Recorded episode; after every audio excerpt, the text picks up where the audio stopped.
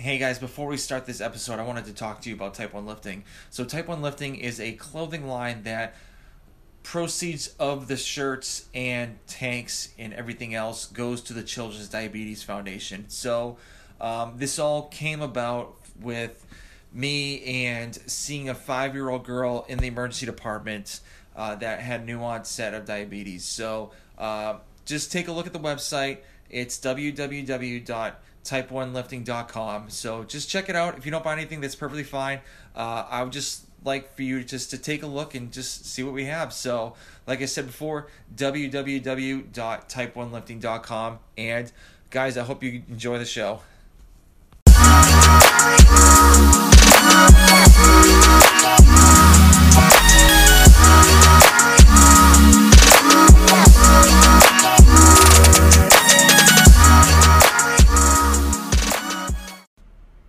Hey guys, welcome to the Type 1 Lifting Podcast. I have a very amazing guest. Her name is Brittany Verras, and I've known her for roughly about 2 years, I believe. We met at Showa when we were working together, and she's a nutritionist, and so I kind of wanted to get her side of the her nutritional background and figure out, like, learn a little bit more of how she does her job. So welcome to the show.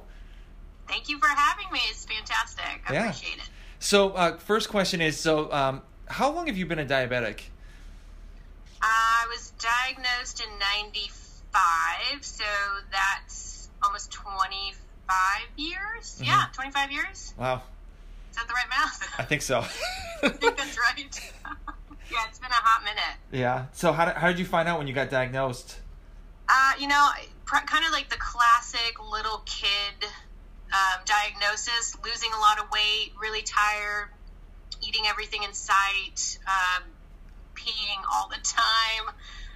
The thirst was out of control, and finally went to the doctor and did a finger stick, and got to go home and pack up and then go to the hospital. So I spent I think 3 days there, but it's pretty standard, nothing crazy, no DKA, passing out, anything like that. It was just not doing well. Yeah. So that was the same thing with me when I got diagnosed too. It was like I just lost so much weight, and even my wife, and I got it so late, so I wasn't even expecting it either. So at 34, getting it. So yeah.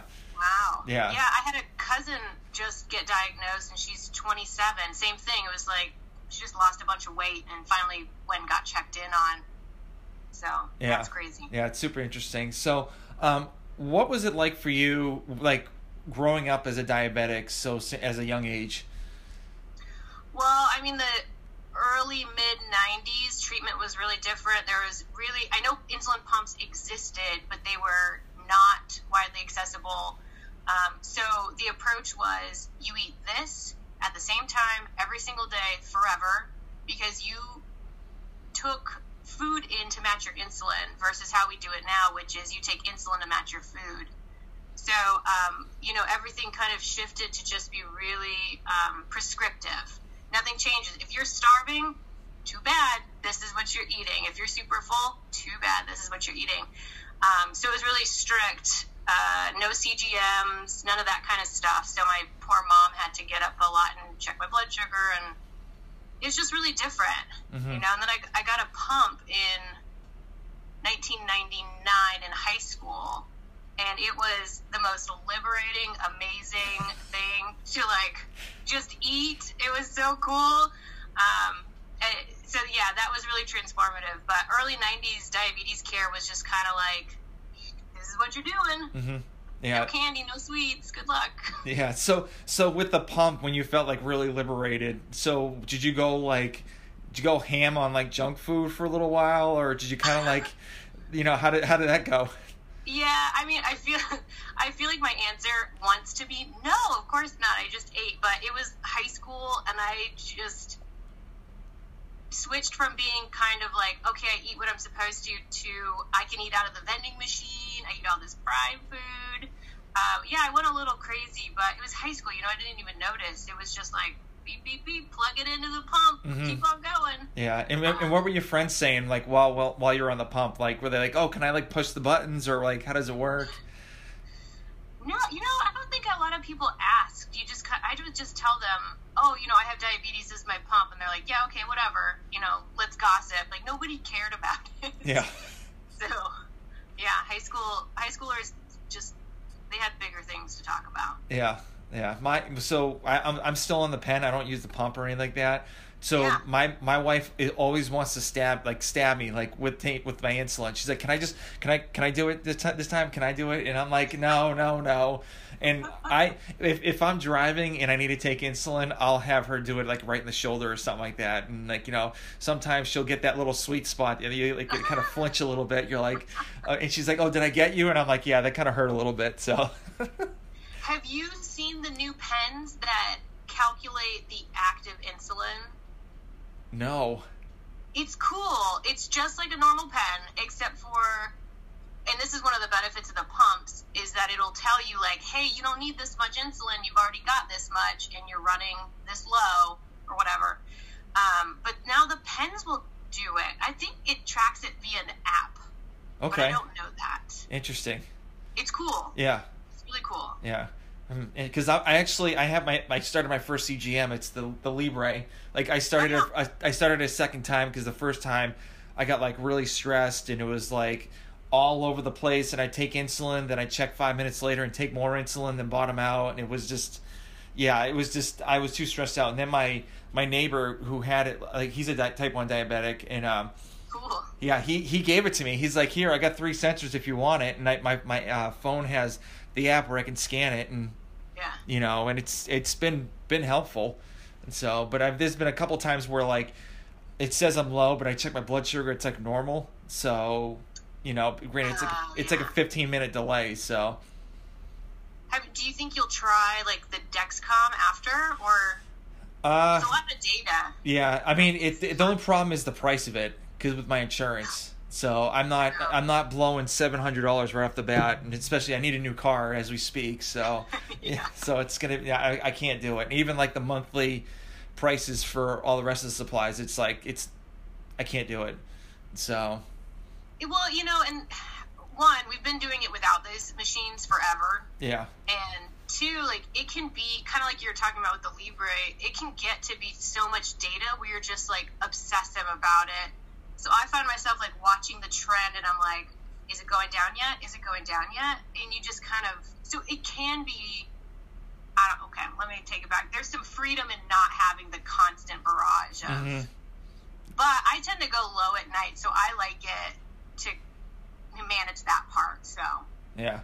I don't really go low that much unless I take too much insulin when I'm eating, but like usually I typical like 100 to 150 or something like that the whole day. So that's a dream. I know, but like there's a couple of years I was like really bad, so I was like eating like an a-hole and just like, oh, I'll have all these sweets and stuff like that, I'm fine. And then my A1C went up, and then I'm trying to get it back down. So yeah, we all go through that. I think that's normal. Yeah, it's like diabetes teen years, we all have them. Yeah, well mine was in my 30s, so it doesn't matter when the diabetes starts. You got your little honeymoon, and then you have like the teens, and then it's like, oh, okay, I should care. Yeah. Yeah. So, so you're now a registered dietitian. Is that the proper, wording, or your certification? Yeah. Well, so I'm a registered dietitian, which is kind of, it's similar to how doctors go through training. Like we've got to get the education, do a year of residency, pass all our licensing exams, blah, blah, blah. But they recently changed the title that you could be a registered dietitian nutritionist if you needed to be, because people don't understand the difference between the two. Mm-hmm. Does that make sense? Like, yeah. People are like, what's a dietitian versus nutritionist? I know what nutrition is. So we can tack it on to the end, but anyway, long answer short, yeah, I'm a registered dietitian. Okay. Well, so what made you get into that field? Well, nutrition was a career change. I started college. I think like most people start college with no idea of what they want to do, and then I got funneled into a major, and I was like, oh, okay, this is what I do now. Mm-hmm. But I really wanted to work with diabetes, and I realized if I didn't have any type of clinical training, it was going to be impossible. So I started out kind of in a career more in like the digital advertising agencies, a little bit of writing, that kind of stuff, and then moved into some public health work. And while that was going on is when I started to go back to school for nutrition. Mm-hmm. So, I just didn't want to spend my life doing a career I didn't love, you know, and being a dietitian gives me the clinical access to work with people with diabetes and then a whole host of other stuff. So yeah, it's been phenomenal. Yeah. So your path was pretty much like you said before, like the years of experience in college, then your residency, and then like anything else like after or. Well, I did traditional undergrad, grad school in public health. And then I went back and did another undergrad, and that was nutrition. Okay. So I was a 30-year-old studying with 20-year-olds, which was fun. And then I was a 33-year-old training with 21-year-olds in the hospital. Mm-hmm. But those people are lucky, you know. They figured out what they wanted to do early and just got into it. And yeah. More power to them. It was great. But yeah, so that's kind of the progression is you got to do the degree, the training, and then sit for the exams. Okay. Yeah. So what are the opportunities that you've seen or what you can do with your certification? Oh my gosh.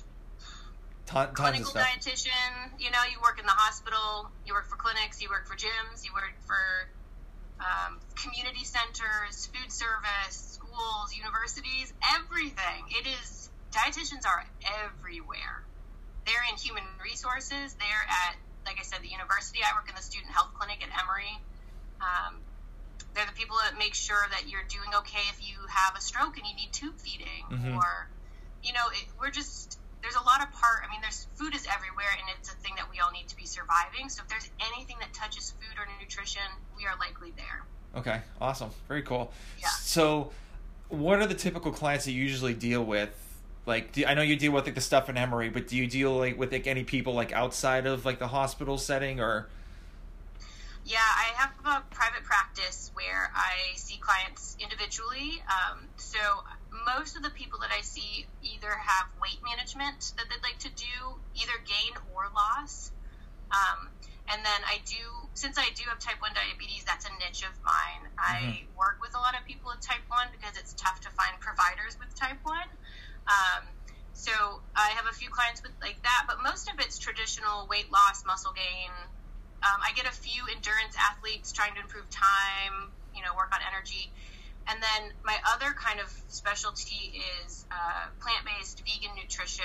And so I can help people navigate either transitioning or enhancing vegan vegetarian, diets. Okay, so how is a typical vegetarian diet or vegan diet that you prescribe to your clients? Because I'm kind of like interested in that because I've done like vegetarian for like a little bit, but like for like a year or two, but I've never done like the vegan or anything like that. But I don't know if I can stay away from meat, but I love to learn like the side of like the vegan and vegan side. Yeah, well, I mean, I get it. Meat is delicious. I have only been doing plant-based vegan nutrition maybe for 7 or 8 years now, but it's the same principles for everybody, right? Like, whether you're going to eat meat or not, you still need a protein source. Mm-hmm. So a lot of times if you're transitioning from like an omnivore diet to vegetarian vegan, we do a lot of education about, okay, what are those protein sources for you now? But really, across the board, no matter the diet, the biggest issue is people's food quality. It's typically overprocessed. We've got a lot of added fat, sugar, salt, and we've got a lot of nutrition that's been taken away. Mm-hmm. And so the biggest learning curve is identifying the unprocessed versions of those foods. So if you're used to grabbing, whole grain bread, which is fine, by the way. Whole grain bread is great. But if we wanted to get to a more whole food version of that, it's like, okay, do you know what the other sources of carbs are that are good carbohydrates? So potatoes, quinoa, fruit, all that stuff. So, it doesn't really matter where you're coming from as long as the food quality is really high nutrition. That's what we're focusing on. Mm-hmm. So. Okay, very cool, very cool. So are you like a big fan of like sweet potatoes for everyone or then other than like regular potatoes or like how's that? I know it varies, but I know. Well, they've got different nutrient profiles, right? Like the color of that sweet sweet potato indicates it's got lots of vitamin A. Otherwise, a potato without it just, you know, is a different nutrient profile. Mm-hmm. So it doesn't really matter. The thing to keep in mind with potatoes is you got to keep the skin on, because skin is where all the nutrition is, where all the fiber is. Fiber is the queen, king, whatever the top echelon here is. Fiber is the king, queen of nutrients. So if you got lots of natural sources of fiber, it's all good to me, you know? So all potatoes, all good, all the time. Yeah. So with your clinic that you have, is it like remote coach? Is it like remote, like coaching, or is it like in person, or what do you typically do for your clientele? Well, before all the coronavirus stuff, I have an office over in Inman Park, and so we'd meet one-on-one, which was great because we could also do body comp, you mm-hmm. know, get their muscle mass, their fat, their water, all that good stuff. And then since coronavirus, I started seeing everyone digitally in, I think, February or March, when it got real clear that we should not be seeing people. So mm-hmm. My poor office is just sitting empty. So both. But I think, you know, what's been really nice is that I've had a lot of clients who are maybe 45 minutes to an hour outside of the perimeter. Okay. And they were like, we wouldn't have thought to reach out to you until now that everything's digital. So I think it'll be something that continues into the future, regardless of what happens. It's really nice. Yeah. You know? Mm-hmm. Like a lot of Zoom calls and like, so what, it's, they're interesting. So I actually, originally when I was doing these podcasts, I tried Skype, like I said before, that I told you on the phone, and it just did not work. And so I think Zoom is like the way to go to like talking to people because of just the connection issues and all that stuff with Skype. I know. I was surprised. Like Zoom was really ready. They were like waiting back in the sidelines, like ready to go, coach. And then as soon as everything hit the fan, here they came. Yeah. There's a conspiracy theory for you, but I thought I was a big fan of Skype before, but I never needed digital connectivity like this, mm-hmm. you know, and like FaceTime and Google Duo, the quality's not as good. Yeah, it's tricky. Yeah. Well, did you see that Instagram started a new like kind of multiple people on one screen deal? No. Yeah. I think Facebook owns Instagram, right? Mm-hmm. Yeah. Okay. Yeah, I think I saw the Facebook version. Yeah, they have like an now on Instagram you can connect with a whole bunch of people. Like me, like you and me, and then like five other people or whoever amount, and like you can be on one screen and just like shoot the breeze and talk. So on your computer, it has to be mobile. I think it can be mobile on your phone. That's pretty cool. Yeah, I was pretty surprised they put that out there, but that's one avenue you could use. I know. Well, I like the computer because my hands can be free. So you do a lot of like. Portion size, I'm like, this is a protein. Yep. People might not be able to see that, but I've got like my hand up. The size of a palm is protein, so I need like the hand gestures. Yeah. Laptop's the way to go. Yeah, I need hand gestures too, because usually when I talk to people, I'm always like just swinging my hands around and stuff. Right. So the phones like that. Yeah. So when you're starting with a new client, like what is the process? How do you do like what's the process on starting a new client, or if they're like a right fit for you? Well, if people reach out, we do a lot of kind of deeper intro where it's like, hey, tell me about what your vision is. What are you interested in? What brought you to this moment? Because I think the thing that's really important to consider is why now, right? Mm-hmm. Maybe you've had this in the back of your mind forever, but what pushed you to reach out right now? Because even thinking about it or starting the conversation with me is the first step towards change. Once you start thinking about it, the wheels are in motion. So to make sure it's a good fit for me, though, I really want to make sure I understand what they're expecting. Some people really want me to tell them exactly what to be eating every hour, every minute of the day. Mm-hmm.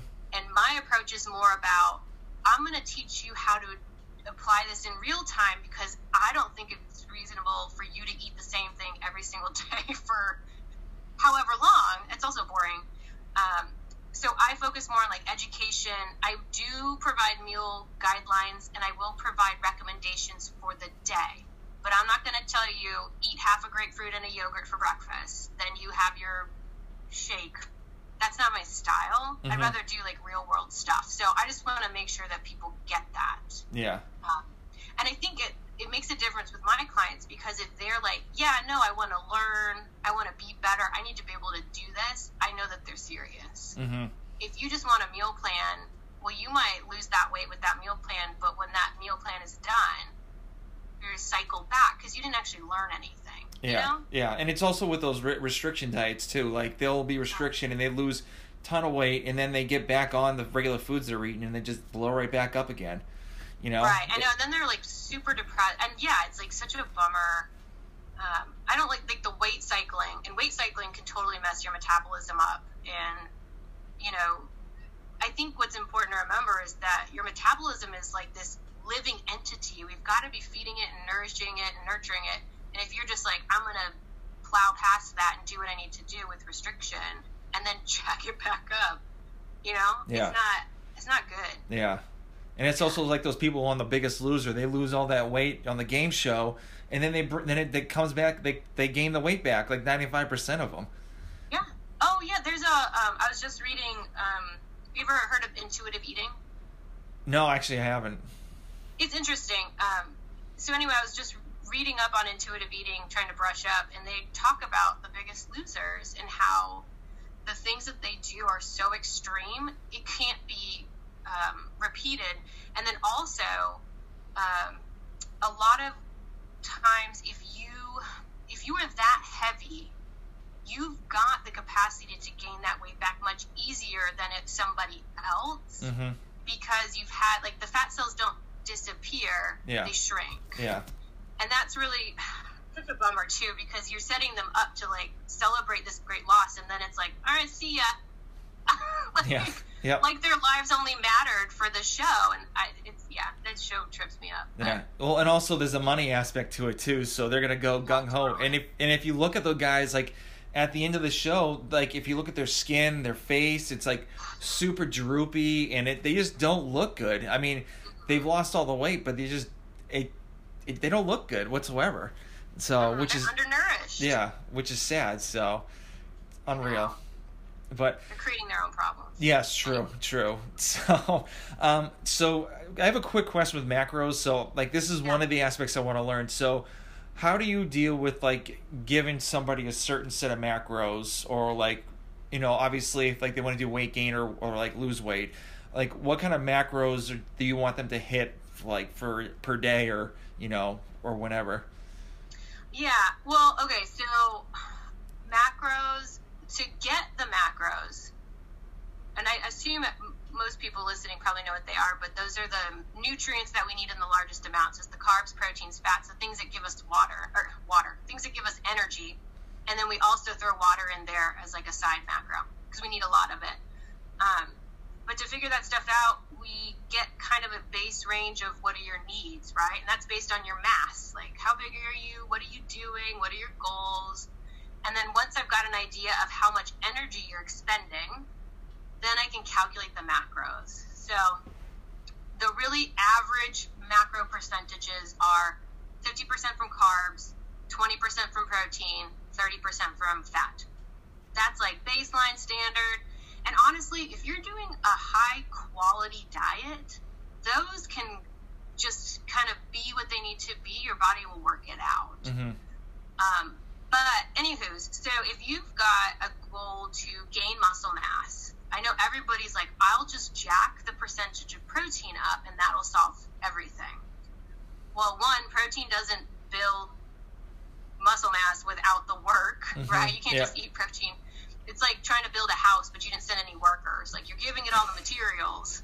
Yeah. What's happening? Yeah. So it's got to be a combo. But then the other part of it, and this is tricky, is that if you don't eat carbohydrate, the protein will be converted into a form of carbohydrate. So your body's like, ooh, you're not giving me this like good quick energy source, which is what carbs are. Mm-hmm.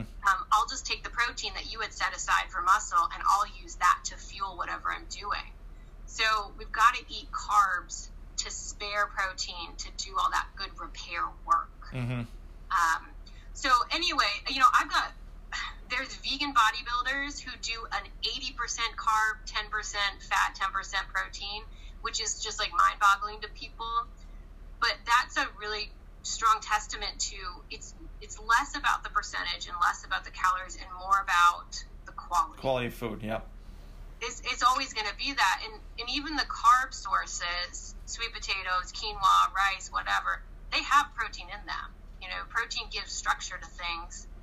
Carbs have that. Mm-hmm. So we're not, you know, if you get rid of all the meat products and you're not even eating any strong plant-based sources, even eating a variety of things will start to give you the protein that you need. But there's a whole bunch of debate about, you know, do we need 5%, 10%, that standard 20%, is 40% better for bodybuilding? I've seen them all work. Yeah. All worked. Yeah. So it's less about hitting it perfectly and more about the quality and how do you feel. If you feel restricted, once you make a food forbidden, that's all you want, mm-hmm. right? So we got to think about how do we work that in, think about the quality. But I don't know. That's, you know, macros are funny. Tweaking them is fun. I do that for a lot of clients because they do want to know what are my goals per day. So if I'm going to break down your macros, I'll try to break it down into something that's a bit easier than hitting grams. I'll try to break it into servings. I'll mm-hmm. say, listen, if your protein goal is 80 grams of protein, well, that works out, you know, to 4 to 5 servings. And each serving is about 20 grams. This is what this looks like. Mm-hmm. So then we can get away from the numbers and more about getting used to looking at food and knowing, like, this is my clear protein source. It looks about the right size, but I'm not obsessing about it by tracking it to the number. Yeah. You can do that, but it doesn't always work for everybody. It depends. Mm-hmm. You know? Yeah, I can't.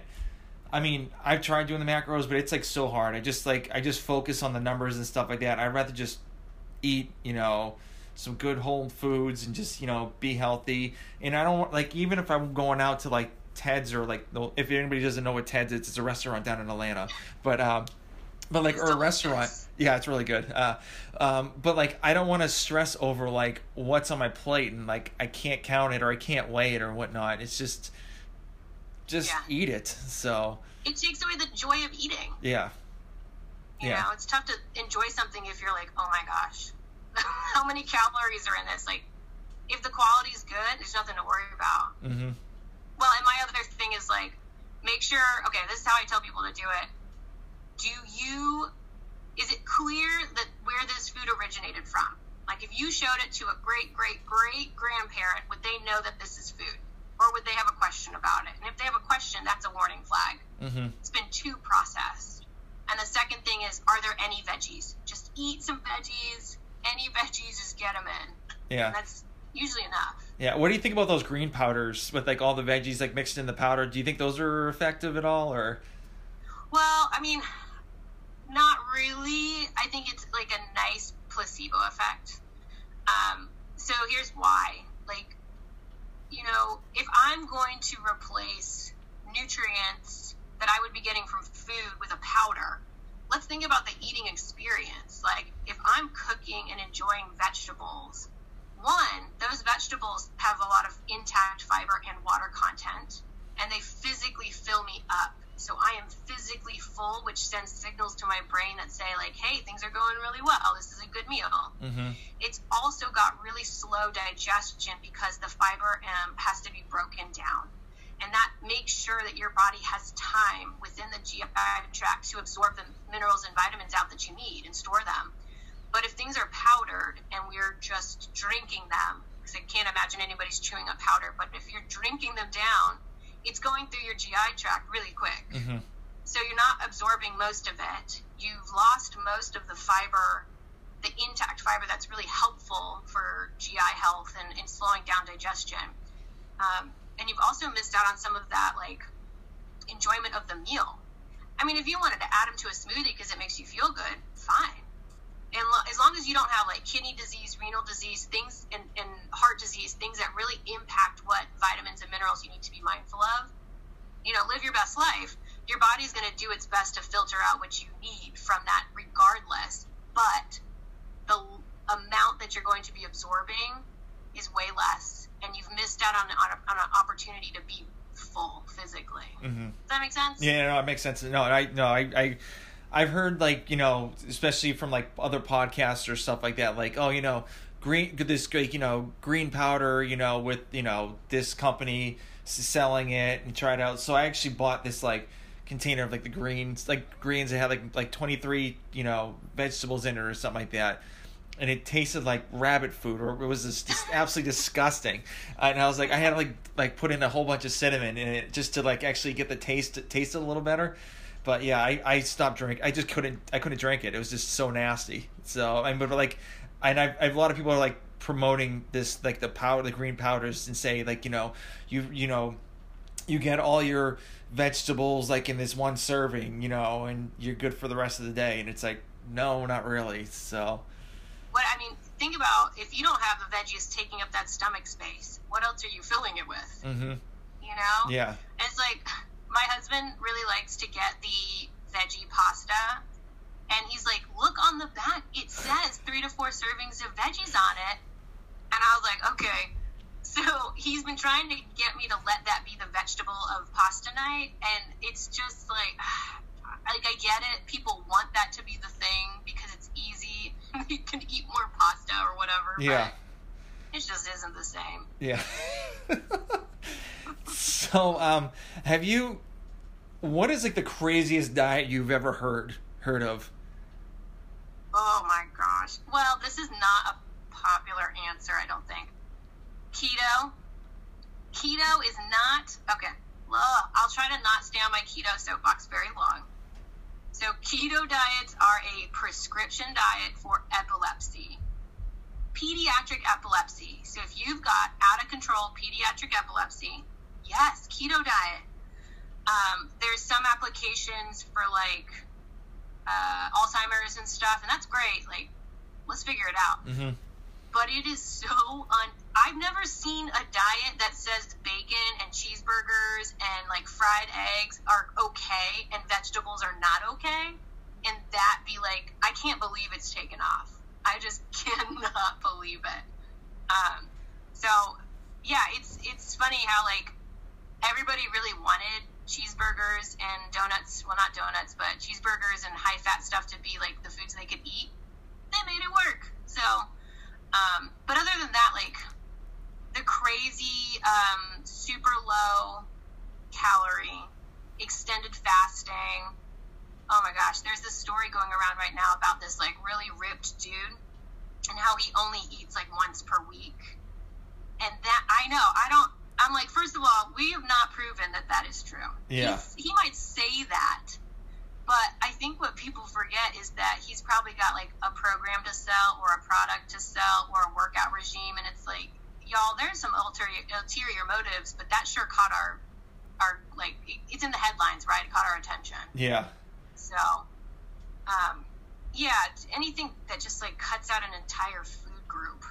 I mean like protein, fat, carbs, where you're just like, no, none of that. And it's like, you know, they all have a purpose. Mm-hmm. Even like low carb too. It's not the best diet for you, but there's a lot of people that like to do that too. Oh, especially in the diabetes world, like which is so funny. It's carbs are the easiest fuel source. Like people are happy when they're eating carbs for a reason. Yeah. And like I said, I know, you know, vegan bodybuilders who are on 80% carbs, and there's not an ounce of fat on them, mm-hmm. and it's just like. It's so contradictory that I think people have a hard time even accepting that that can be true. Yeah. But yeah, carbs are magic. Yeah, I'm a big fan of eating carbs like after I work out, because obviously it helps fuel the muscles and gets, you know, your muscles stronger. And there's like even like a little bit before I work out too. So yeah. Just like eat a little bit of carbs, and then after eat a little bit of carbs, and then like, you know, and a little bit in the morning too for breakfast, because I eat this. For me, like you said, like I eat the same thing every single day almost, and like I don't get bored of it except for dinner time. So I eat like breakfast, like snack and lunch, same thing, because it's easy. You know, I don't have to think about it, whatever. But like dinner time, we'll do like something out of the ordinary, which is fine by me. So, and like it just helps me with my blood sugar. But like I do like to have some carbs and carbs after work, before and after working out. So I think it'd be a, I think it's a great thing to do for me. So yeah, I mean, that's classic bodybuilding exercise 101, right? Like, you need energy to do the work, and then when you're done with the work, you have to replenish what you've burned, you know? So I mean, that's the exact right way to do it. And I'm similar. Like, I eat the same thing, the same breakfast, the same kinds of snacks. Lunch and dinners are a little, they're kind of toss-ups, but I'm a creature of habit too. It's just, it makes it easy. Yeah. It is really tough to work with people who want a different thing every single day. Not for anything other than, like, I'm like, you don't want to eat oatmeal every single day? It's delicious. Yeah. Like, I don't know. You know, but, yeah, I get it. Like, people get bored with food, but I'm easy. I'm like you. It's like, well, just eat it. Keep going. Yeah. It's funny because, speaking of oatmeal, there's a certain oatmeal that I make every single day. So it's oatmeal, cinnamon. I put 2 raw eggs in it. And then hear me out. And then I put a scoop of peanut butter in it. And then I put it in the microwave for 2 minutes to cook it. And I eat that. So yeah, I don't eat the raw egg. No, I don't do that. But it's really fulfilling too. Now I'm doing egg whites because I don't want to have like all the cholesterol because my cholesterol is a little up. But yeah, I just do like the egg whites, you know, like 2/3 cup of egg whites, the milk, you know, almond, like, you know, oatmeal, cinnamon, and peanut butter. I'm good to go. So yeah, so that's a good one you should try. Oatmeal is, I don't know that I'll do that. So my cholesterol and triglycerides are very, very high, which is funny because I don't eat any animal products. So I've been trying a very specific regimen to get them down. I'm going to get my blood work done in the next couple of months, see if it worked. I fully believe that it's going to work, but oatmeal is a big part of that. Yeah. Not the egg part, but the oatmeal will be a really big part of that. So what's the regimen you're doing? Okay, so and this is all based on research, not just like me making things up, but lots of soluble fiber. So soluble meaning it gets broken down and absorbed. Soluble fiber is the stuff that cleans out cholesterol, blood sugar, blah, blah, blah, in the blood. So lots of that.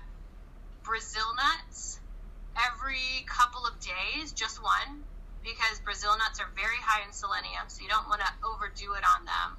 So I just have one every couple of days, and then algae oil to get a lot of omega-3s, which have been shown to be helpful for triglycerides. So lots of soluble fiber, lots of veggies, Brazil nuts, and algae oil. Am I doing anything else? Exercise.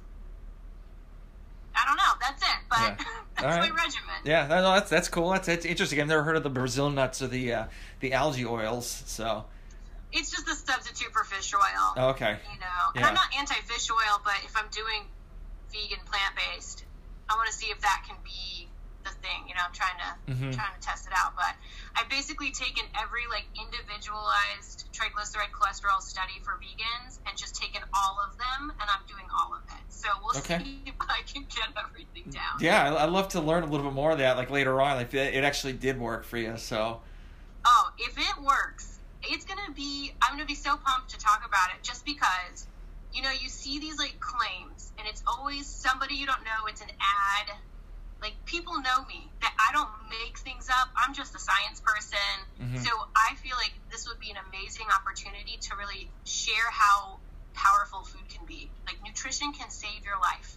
Let me show you how I did it. Yeah. If it doesn't work, I still believe that nutrition saves your life. I just have like genes that are really overpowering everything. So yeah.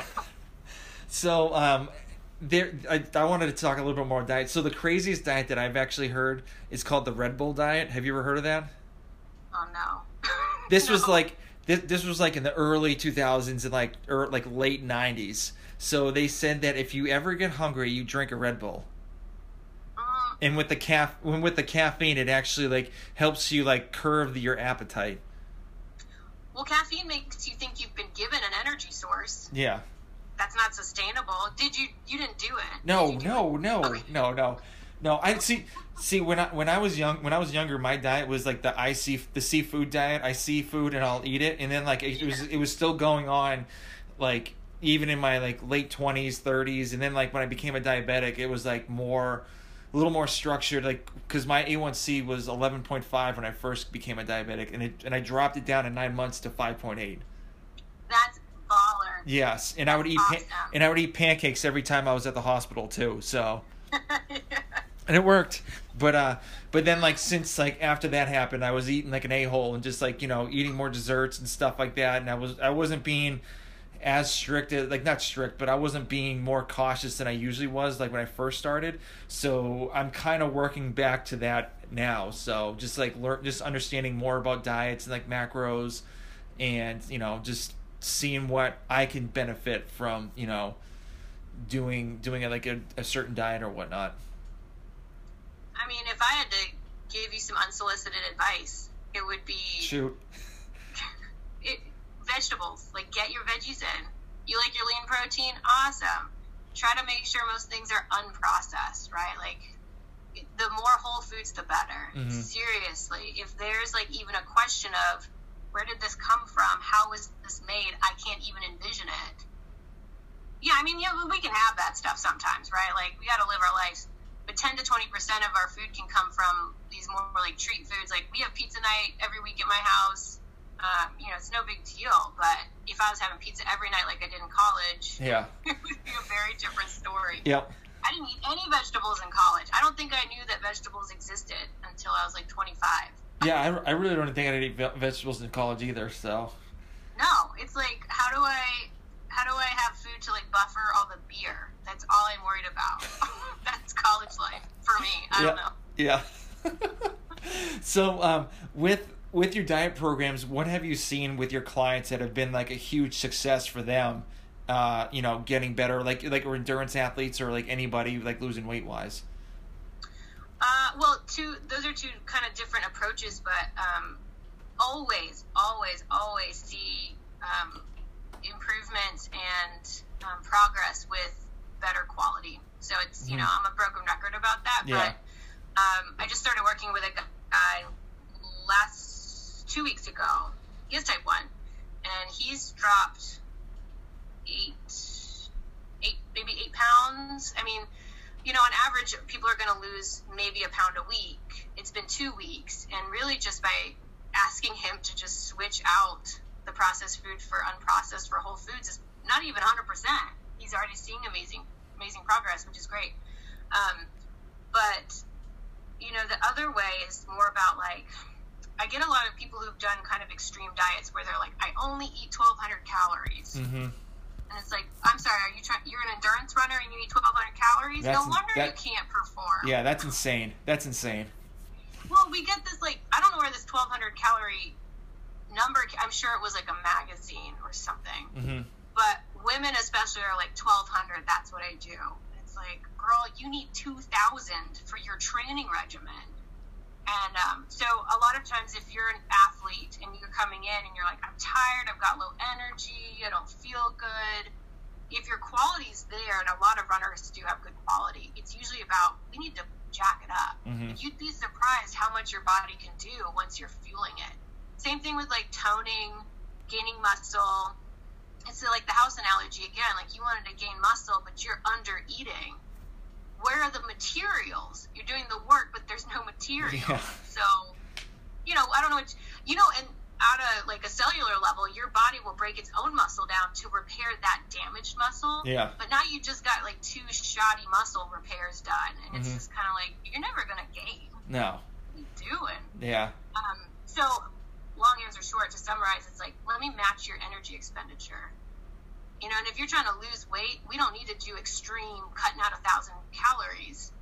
We want to do maybe a nominal 500, maybe 250. But then the other side of that is like, people always tend to jump to like diet foods to do that. Mm-hmm. And that those diet foods don't take up any space in your stomach. And so you are starving until you can't take it anymore. And so I really focus on like, let's fill you up so you feel good. But we need to just change the types of foods that you're doing to physically fill you up. So yeah, once we kind of get that going, you're getting your right energy intake, your right calories, and then we just shift some of the quality to be better. It's easy. It's so easy. Yeah, very cool. Time. Yeah. So what are your thoughts on creatine or like other supplements to help people out? I mean, there's some research showing they can improve, performance recovery. I'm more of a whole foods first kind of person. Yeah. But if you're training, if you're training to a point, training like bodybuilding, training like athletics, it's not natural. It's awesome. I love it. It's not natural though, right? So when you're kind of doing things outside of like a normal human would be doing, then thinking about like the supplements, adding things to your diet that are more concentrated, the isolates, that kind of stuff is like, yeah, that makes total sense. You're pushing your body way beyond what is a normal kind of healthy existence. Mm-hmm. So let's try to fuel it appropriately. I think that stuff is fine, but I think what people need to remember is that the supplement industry is not regulated like we think it is. No. So, yeah. Do you really know? I don't, Yeah, I actually talked about in one of my podcasts I did like earlier on, I talked about like knowing your supplements. I mean, you got to there's a lot of them that have like the blue check mark on them saying they get each batch gets tested, but there's other ones that still do, and they actually have a warning sign in the back saying, "Hey, we've worked in this. In the California law says there could be lead in the supplement." Oh, I haven't seen the lead yet. Yeah, so if you go to there's one called what is it? Dr. Hyde or Mr. Hyde or something like that. It's by ProSups, and it's in Walmart. So that there's your first reason. So, but if you look in the back and look at the label, on the right hand side of the label it says could have lead in this. That's not worth it. No, and then so if I do a pre-workout, I just want to make sure it has that blue check mark, and just if I read the label and stuff like that. So, but yeah, it's super dangerous. Hey, as long as reading the label's the first step for most stuff. Mm-hmm. It's just look at it. Yep. If you feel fine with it, okay. But if you don't understand it and you still feel fine with it, that's when we need to talk. Right? Yeah. It's I don't know. Supplement world is weird. I don't know that it's going to change either. I feel like it's not on the it's on no one's radar. Mm. Not right now. I'm just thinking 10 to 20 years down the road, where all these people are taking it and they're all of a sudden they're getting these, changes or cancer or whatnot or something else, and they're gonna realize these guys have been taking supplements forever or heart issues or whatnot. I don't think they're gonna put it together. I don't think that's gonna click for them. Yeah, I don't know. Yeah. It might. Yeah. It might. And a lot of that stuff is real tricky. Like I said, there's a couple of really chronic diseases that you got to be watching your nutrients. Renal disease, any kidney disease is a huge one. Yeah. Same thing with heart disease and liver disease. That stuff will sneak up on you. You don't even know you're hurting yourself. But then, what the thing is? It's all the marketing that they do. Oh yeah. They make it sound amazing. They put it in a green label for health, quote unquote. Good to go. Yep, and and even the muscle mags, they have these huge jack dudes flexing, and they're they probably don't even take the supplement. So. Right. They're all vegans, yeah. Yeah. So, your Instagram. We're gonna venture off to the social media side, okay? So, your Instagram is eatwellatl. Eatwell _ _ATL. I'm sorry. So my apologies. And so I love your page where you have different foods that you take pictures of. So what inspired you to do that, and have you gotten any traction through that? Well, my goal with the Instagram account was to show people that you can eat plant-based, vegan, vegetarian, and eat well when eating out. Mm-hmm. Because everyone's I don't know what I would eat. They only have baked potatoes and salads. First of all, those are delicious, but yeah, we have a huge variety of food. So the whole account was just look at how amazing I'm eating.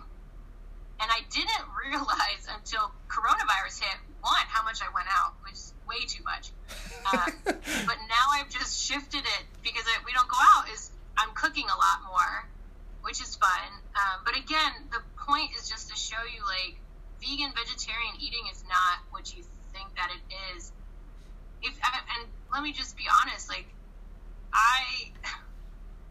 didn't even think that, like, if you had told me about tofu when I was 20 years old, I would have laughed in your face.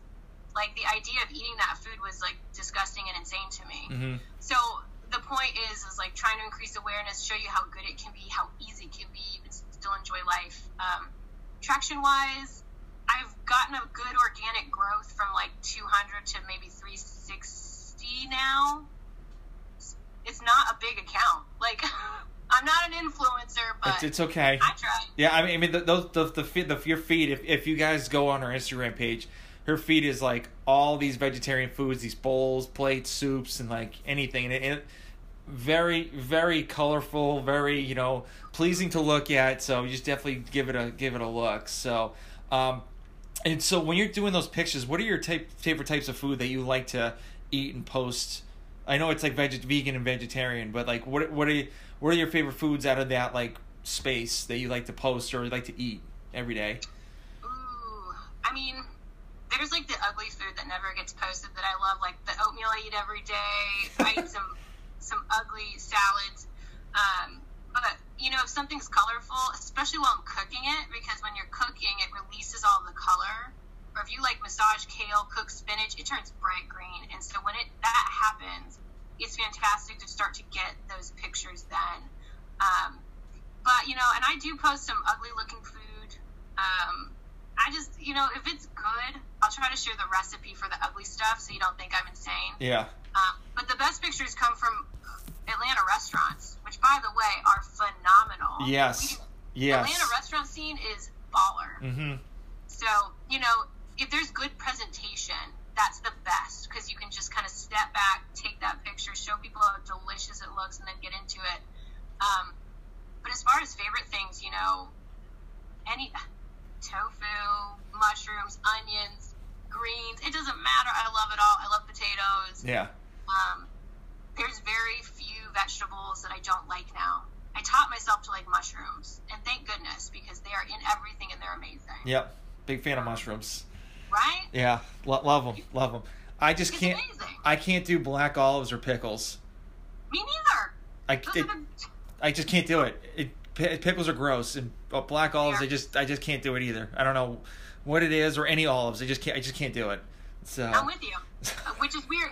Those foods didn't even register in my mind as things to include. Like, those don't exist. Yeah. Yeah, I think it's maybe the acidity, but I like vinegar. So I don't know, but I'm with you. Yeah. Those are gross. Those are like sneaky foods, but the rest of the stuff is amazing. Yeah. Oh, a good potato. Onions. Mm-hmm. All right, anyway, yeah, it's all magic. Yeah. So what do you do now for we're going to talk a little bit about diabetes. So how do you manage your blood sugars now? Do you still have a pump, or what do you use now?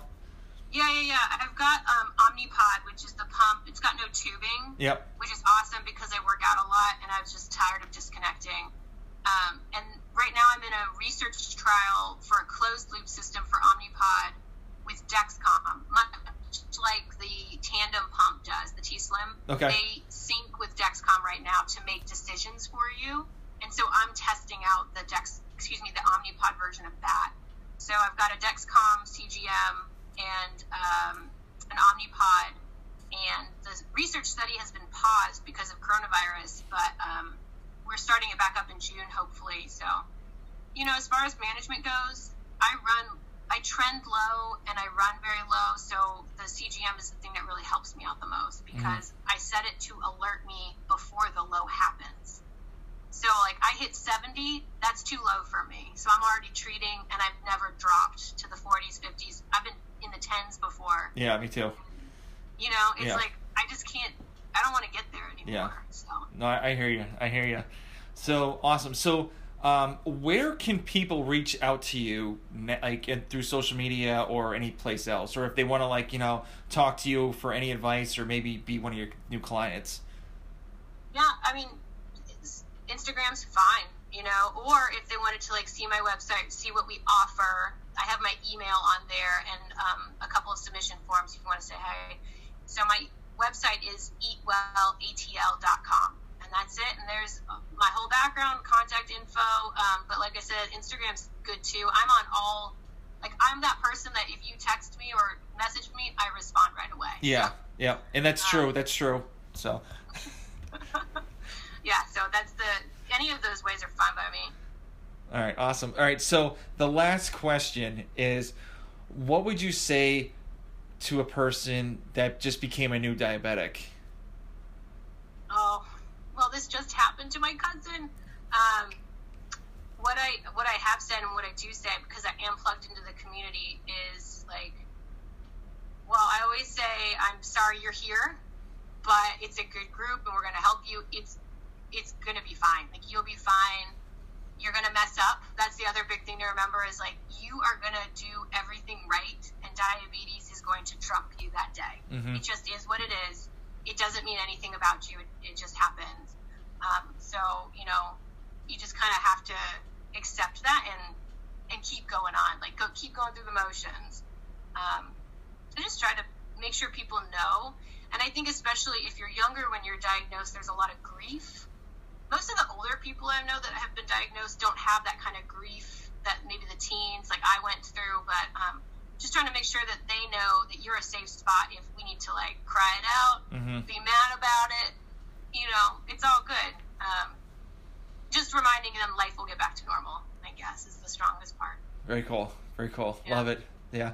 Well, Brittany, thank you very much for being on the podcast. It truly means a lot that we finally connected again after the first time we met. So, and, you know, learning a little bit about, like, you know, diets and everything. And I really do appreciate it. And I would love to, you know, get you back on about your triglycerides and see if that worked. So I'd love to have you back on. So once again, thank you very much for doing this.